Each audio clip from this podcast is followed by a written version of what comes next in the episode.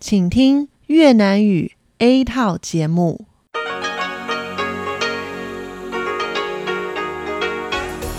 Đây là Đài Phát thanh Quốc tế Đài Loan RTI.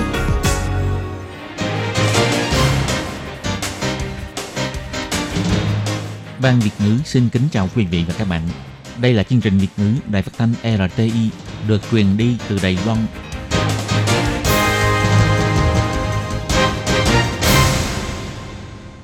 Thúy Anh xin kính chào quý vị và các bạn. Chào mừng các bạn cùng đến với chương trình phát thanh của Ban Việt ngữ, Đài phát thanh quốc tế Đài Loan RTI ngày hôm nay. Kính thưa quý vị và các bạn, hôm nay là thứ Sáu, ngày 1 tháng 1 năm 2021, tức nhằm ngày 18 tháng 11 năm canh tí. Chương trình hôm nay gồm các nội dung chính như sau.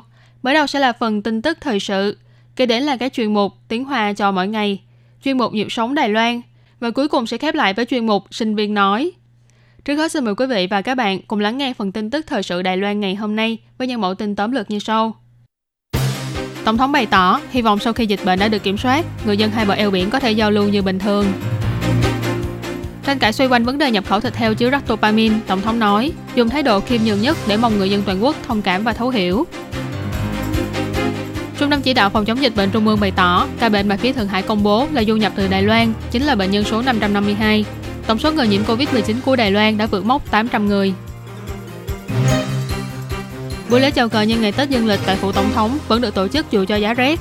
Quốc kỳ dương cao cho thế giới thấy được thành quả phòng dịch của Đài Loan. Hoạt động đi bộ ngày Tết dương lịch vẫn tổ chức như bình thường. Thị trưởng Khai Văn Triết bày tỏ, dự đoán khoảng nửa năm nữa Đài Loan sẽ có vaccine. Nhạc hội núi A Lý chuyển sang hình thức trực tuyến, người dân vừa thưởng thức âm nhạc từ xa, vừa ngắm mặt trời mọc. Và sau đây mời các bạn cùng lắng nghe nội dung chi tiết của bản tin ngày hôm nay. Sáng ngày 1 tháng 1, Tổng thống Thái Anh Văn đã có bài phát biểu nhân ngày Tết dương lịch. Bà bày tỏ, từ góc độ chiến lược toàn cầu mà nói, địa vị của Đài Loan đang ngày một quan trọng. Sự ổn định trong mối quan hệ giữa hai bờ eo biển không còn là vấn đề được quan tâm chú ý giữa hai bờ eo biển Đài Loan, mà còn là vấn đề liên quan đến sự ổn định của cả khu vực Liên Ấn Độ Dương-Thái Bình Dương, là tiêu điểm của toàn cầu. Nhất là trong vòng một năm qua, máy bay quân sự và chiến hạm của Trung Quốc nhiều lần hoạt động ở khu vực xung quanh Đài Loan, không chỉ ảnh hưởng đến quan hệ hai bờ eo biển, mà còn gây uy hiếp đến hiện trạng hòa bình và ổn định của khu vực Liên Ấn Độ Dương-Thái Bình Dương. Tổng thống lần nữa nhấn mạnh, bà sẽ không hấp tấp hay liều lĩnh và cũng sẽ kiên trì với nguyên tắc của mình. Chỉ cần Bắc Kinh có ý muốn hóa giải sự đối lập, cải thiện mối quan hệ giữa hai bờ eo biển, với nguyên tắc là bình đẳng và tôn trọng lẫn nhau, phía Đài Loan bằng lòng chung tay xúc tiến đối thoại giữa hai bên và hy vọng sau này người dân hai bờ eo biển có thể khôi phục lại giao lưu như bình thường. Tổng thống Thanh Văn nói.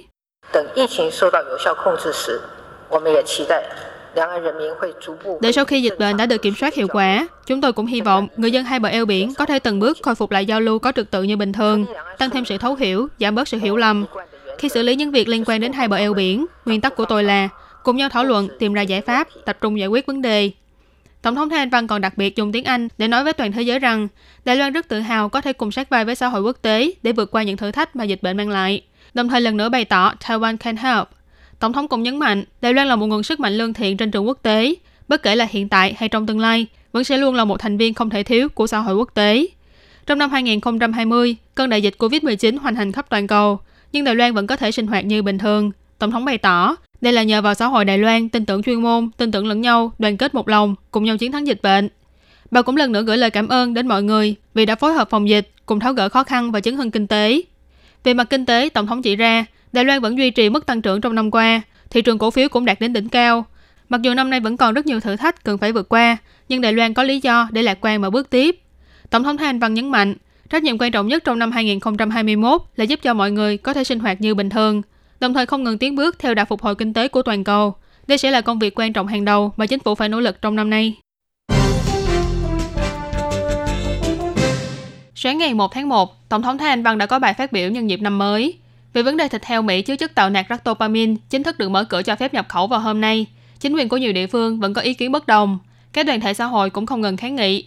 Trong bài phát biểu của mình, Tổng thống bày tỏ, những cuộc tranh cãi và xôn xao xoay quanh quyết định mở cửa cho phép nhập khẩu thịt heo và thịt bò phù hợp với tiêu chuẩn quốc tế trong thời gian vừa qua đã khiến cho bà hiểu được rằng lý do vì sao các nhiệm kỳ chính phủ trước, mặc dù đều đã đưa ra hứa hẹn về việc mở cửa cho phép nhập khẩu, nhưng cuối cùng lại không thể thực thi. Tổng thống chỉ ra, vấn đề nan giải này không còn cách nào để tránh né nó nữa và dùng thái độ khiêm nhường nhất để hy vọng người dân toàn quốc có thể thông cảm và hiểu cho quyết định này. Tổng thống nói,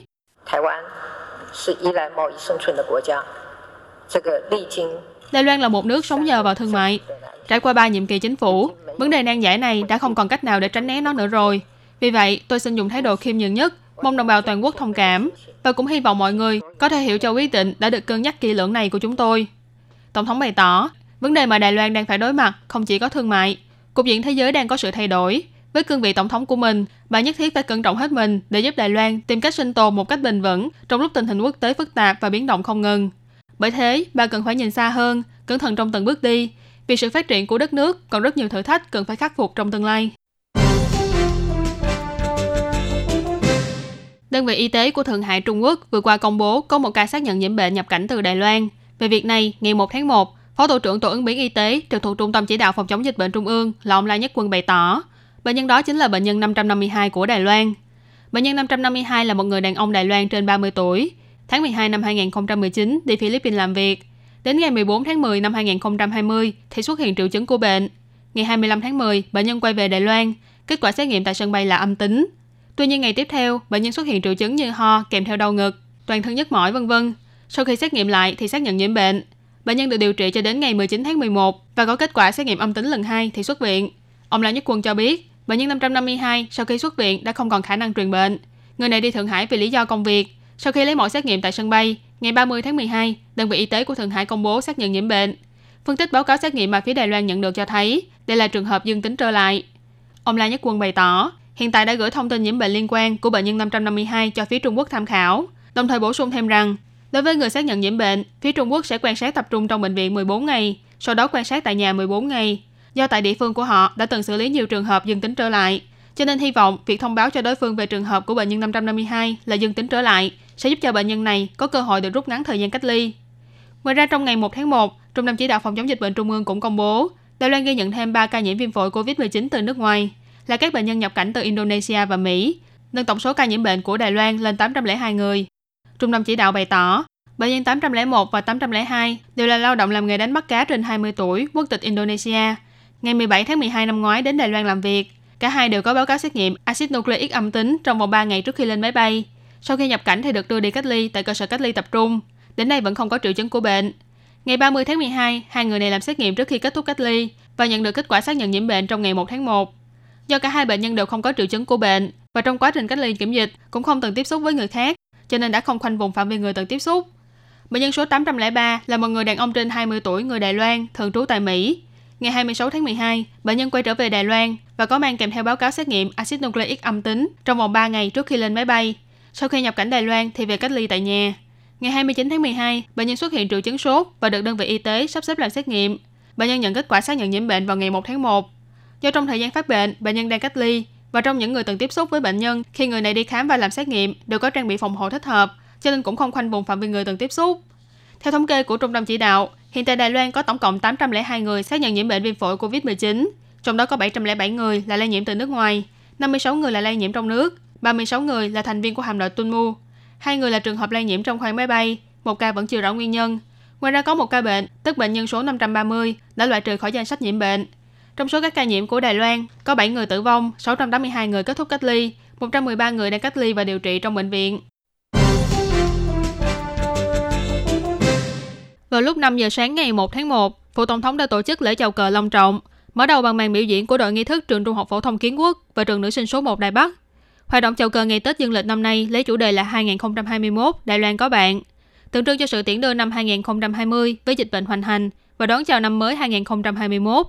Ngoài gửi lời cảm ơn và chúc mừng năm mới đến cho người dân toàn quốc, còn hy vọng Đài Loan có thể tiếp tục đoàn kết một lòng. Nhưng điều khác với mọi năm là, do ảnh hưởng của dịch bệnh, lễ chào cờ trước phủ tổng thống năm nay phải hủy đột xuất việc cho phép người dân vào xem lễ. Thay vào đó là chiếu trực tiếp trên mạng. Tất cả nhân viên tham gia biểu diễn đều phải đeo khẩu trang trong suốt quá trình diễn ra buổi lễ.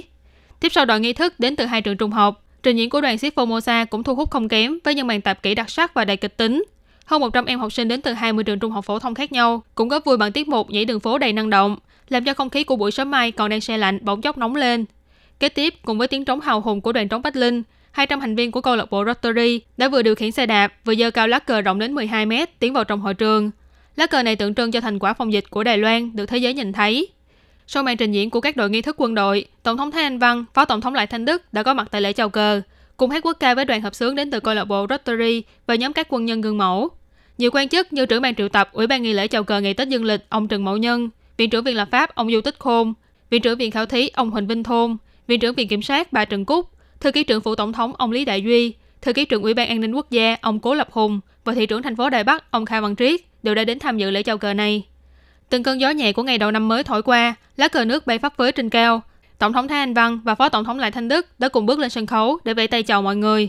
Ngoài đón chào năm mới 2021, còn cảm ơn sự nỗ lực và phối hợp của người dân toàn quốc trong vấn đề phòng dịch. Của buổi lễ, đội cổ vũ của trường Đại học Phụ Nhân, đội nhạc hip hop của trường Đại học Tỉnh Ngộ và đoàn nhạc giao hưởng của trường Trung học cơ sở Hoàng Đạo đã trình diễn những màn vũ đạo và hòa tấu sôi động, khép lại buổi lễ chào cờ mừng năm mới 2021 tại phủ tổng thống. Hoạt động đi bộ ngày Tết dương lịch hàng năm do cựu vận động viên Điền Kinh Kỷ Chính phát động, đến nay đã tổ chức được 18 năm.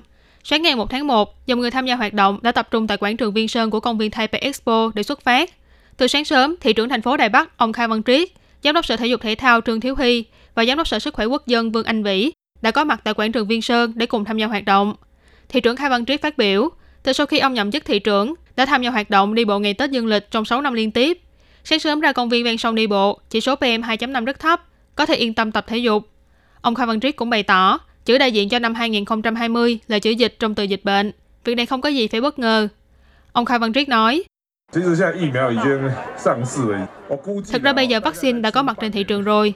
Tôi dự đoán mọi người ráng chịu đựng thêm nửa năm nữa, khoảng tháng 7, tháng 8. Sau khi các nước Âu Mỹ đều có vaccine để tiêm rồi thì sẽ tiêm đến Đài Loan. Cho nên chúng ta ráng chịu đựng thêm đến khoảng tháng 7 hoặc tháng 8. Khi đó cả thế giới đều sẽ thoát ra khỏi bóng đen của dịch bệnh. Trong bài diễn văn mừng năm mới của Tổng thống Thái Anh Văn đã đề cập đến vấn đề mở cửa cho phép nhập khẩu thịt heo có chứa chất ractopamine của Mỹ. Bà bày tỏ xin được dùng thái độ khiêm nhường nhất để mong người dân toàn quốc có thể thông cảm. Về việc này, ông Khai Văn Triết bày tỏ, người dân toàn quốc đều đang quan tâm đến vấn đề này. Điều quan trọng không phải là ở việc nói gì, mà là đã làm gì. Ông Khai Văn Triết nói, khi tuyên bố thì không đối thoại với người dân, cũng không đối thoại với đảng đối lập. Sự việc cứ kéo cho đến ngày 24 tháng 12 rồi cho thông qua mệnh lệnh hành chính. Sau đó thì cho chính quyền địa phương 7 ngày để chuẩn bị. Đến ngày 31 tháng 12 thì muốn chính phủ địa phương đừng xem Trung ương không ra gì. Ông Khai Văn Triết nói, cái này không gọi là tính toán, mưu kế, không nên gọi là khiêm nhường. Ông Khai Văn Triết cũng nhắc đến, Ủy viên chính vụ của Viện Hành Chính ông La Bỉnh Thành kêu gọi chính quyền địa phương đừng xem Trung ương không ra gì. Ông nghe xong cảm thấy hơi đau lòng, bởi vì họ đã không xem người dân ra gì trước nên mới đưa ra quyết sách như thế này. Tại Bình Đông, trong lúc xung quanh còn tối đen như mực, lác đác và nhóm người mang theo lối đi bộ bằng gỗ dẫn đến công viên Long Bàn. Do hoạt động mừng năm mới mà chính quyền huyện Bình Đông tổ chức đã bị hủy vì ảnh hưởng của dịch bệnh, nhiều người dân mặc cho tiết trời giá rét vẫn quyết tâm kéo nhau tự đi ngắm bình minh đầu năm mới. Trên thảm cỏ có không ít người tụ tập, mọi người cùng ngắm nhìn bầu trời, hy vọng có thể nhìn thấy tia sáng đầu tiên trong ngày. Tuy nhiên do tầng mây quá dày nên tại đây đã không thể nhìn thấy cảnh mặt trời mọc, ai nấy đều tỏ ra thất vọng. Mặt khác trên núi A Lý của huyện Gia Nghĩa, vào lúc 7 giờ 5 phút sáng, ánh nắng đầu tiên đã hé lên trên đỉnh núi, màu ánh kim lấp lánh tỏa khắp vùng núi xinh đẹp hùng vĩ.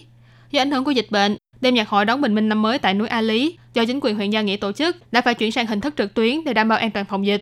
Nhạc trưởng Giang tỉnh Ba đã dẫn dắt dàn nhạc giao hưởng cùng hòa tấu những giai điệu du dương sâu lắng. Thiên hậu làng nhạc Đài Loan là Chim Nhã Văn và giọng ca trời phú người dân tộc Châu An Hâm Vân đã lần lượt trình diễn trên sân khấu, hiến dâng tiếng hát của mình cho đất trời. Mặc dù không thể đến hiện trường để thưởng thức âm nhạc, nhưng cũng có không ít người dân đến đài ngắm cảnh ở núi Trúc để vừa nghe biểu diễn từ xa, vừa chờ mặt trời mọc. Khi thấy ánh nắng màu ánh kim lê lói qua kẻ mây, mọi người đều cảm thấy rất cảm động. Huyện trưởng huyện Gia Nghĩa, ông ông Trương Lương nói, vào thời khắc mặt trời mọc, tiếng nhạc du dương vẫn chưa dứt, Giây phút ấy rất nhiều nhạc công đều rớm lệ. Đưa tiễn năm 2020 đầy biến động, mọi người vui vẻ đón chờ năm 2021 và cũng hy vọng dịch bệnh nhanh chóng qua đi, mọi thứ đều được bình an.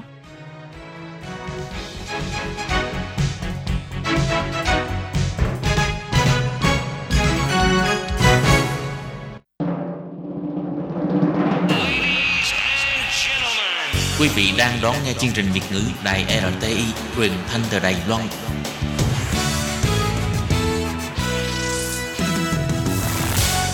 Các bạn thân mến, trong phần tiếp theo của tin thời sự hôm nay, Lê Phương sẽ mời các bạn đón nghe các thông tin như sau.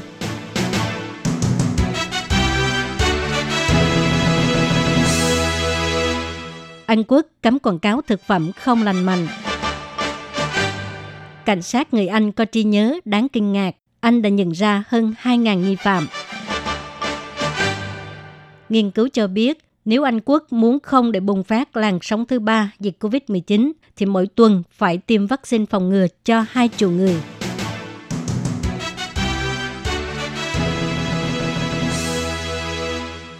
Vừa qua, Vương quốc Anh tuyên bố kể từ tháng 4 năm 2022 sẽ cấm các nhà hàng khuyến mãi mua một tầng một với các thực phẩm giàu chất béo, đường hoặc muối và quầy nước ngọt từ phục vụ, đây là hành động mới nhất ở Anh nhằm chống béo phì và cải thiện sức khỏe cộng đồng.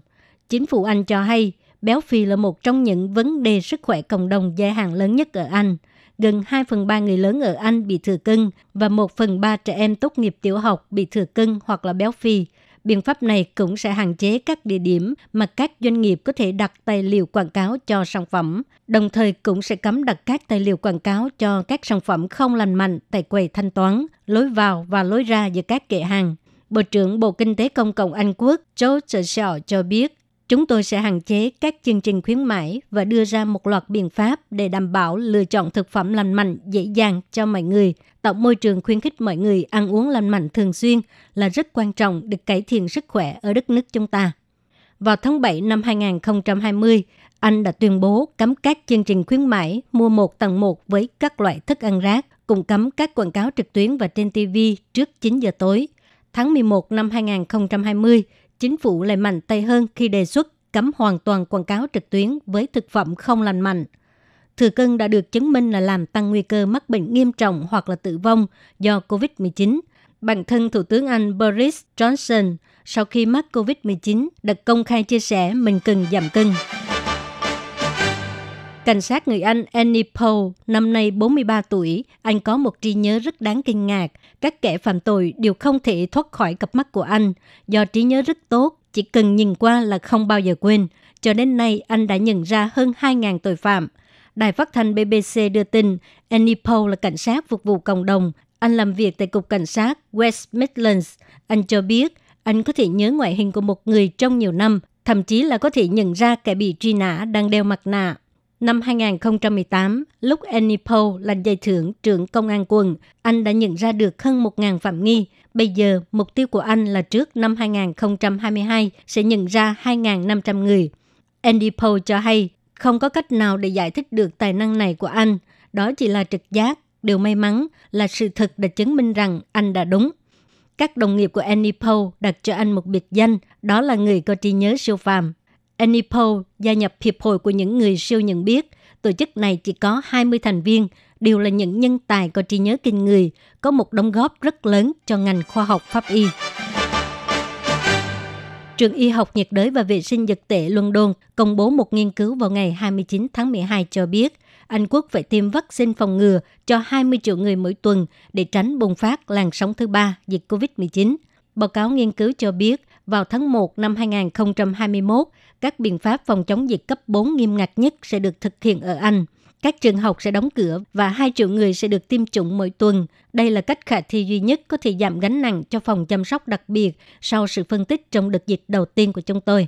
Nhằm vào báo cáo nghiên cứu này, phát ngôn viên của Bộ Y tế Anh cho biết, trong vài tuần tới, với số lượng vaccine tăng lên hàng triệu liều hiện nay, tỷ lệ tiêm chủng dự kiến sẽ tăng cao và tiếp tục mở rộng kế hoạch tiêm phòng – Đầu tháng 12, Anh Quốc đã trở thành quốc gia đầu tiên trên thế giới phê duyệt vaccine phòng ngừa virus corona của Pfizer BioNTech để đưa vào sử dụng rộng rãi. Kính thưa quý vị và các bạn, vừa rồi là bản tin tức thời sự do Thúy Anh và Lệ Phương biên tập và thực hiện. Cảm ơn sự chú ý lắng nghe của quý vị và các bạn. Thân ái chào tạm biệt và hẹn gặp lại.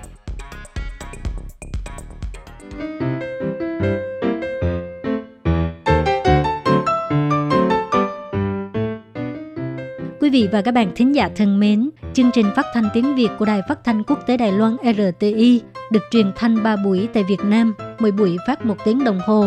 Buổi phát chính vào lúc 6 giờ đến 7 giờ tối hàng ngày giờ Việt Nam qua tần số SW 9425 kHz với sóng dài 31 m. Buổi phát lại lần thứ nhất vào hôm sau 9 giờ tới 10 giờ tối qua tần số SW 9625 kHz với sóng dài 31 mét. Ngoài ra tại Đài Loan, ở khu vực Dân Nghĩa, Vân Lâm và Đài Nam có thể đón nghe chương trình của Ban Việt ngữ qua tần số AM 1422 kHz vào lúc 8 giờ tới 9 giờ tối mỗi thứ ba hàng tuần và chương trình sẽ được phát lại vào hôm sau lúc 9 giờ tới 10 giờ sáng. Sau đây xin mời quý vị và các bạn tiếp tục đón nghe nội dung chương trình hôm nay.